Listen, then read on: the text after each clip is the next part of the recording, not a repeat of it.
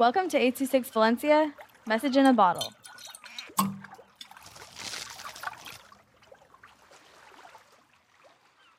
The Rise of Demigods by Neve Yip Hyde and Tobin Irwin Lifer with 826 Valencia.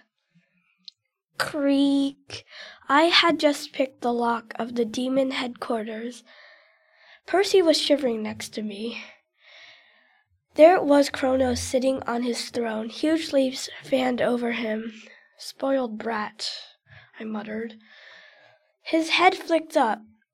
Trespassers, said Kronos. He shouted something in ancient Greek, probably cursing, and 5 skeleton warriors ran into the room.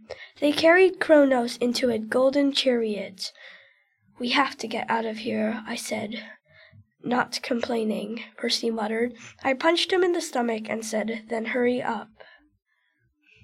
Then they rode in to us. Luckily, the wheels were big, so when we ducked, the chariot just went over us. Annabeth put on her magic Yankees cap and turned invisible.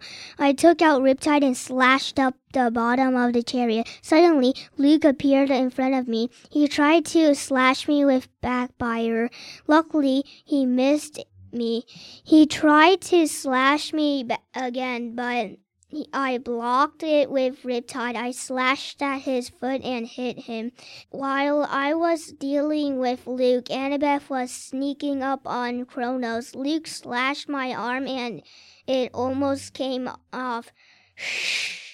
I ran for the pond near me so I can heal up. Annabeth got on the chariot and pulled me on. Seaweed Brain. We rode to 35th Street, where a battle was raging. We leapt off the chariot and fought our way to the crowd of monsters fighting half-bloods. Hours later, all the monsters were gone. Good job, Seaweed Brain. I tackled Percy in a good way. We walked to Olympus, and we went to the 600th floor. We had won. The end. 826 Valencia is a non-profit organization dedicated to supporting under-resourced students with their writing skills and to helping teachers inspire their students to write. Our services are structured around the understanding that great leaps in learning can happen with one-on-one attention and that strong writing skills are fundamental to future success. If you want to hear more podcasts or learn more about the organization, visit us at 826valencia.org.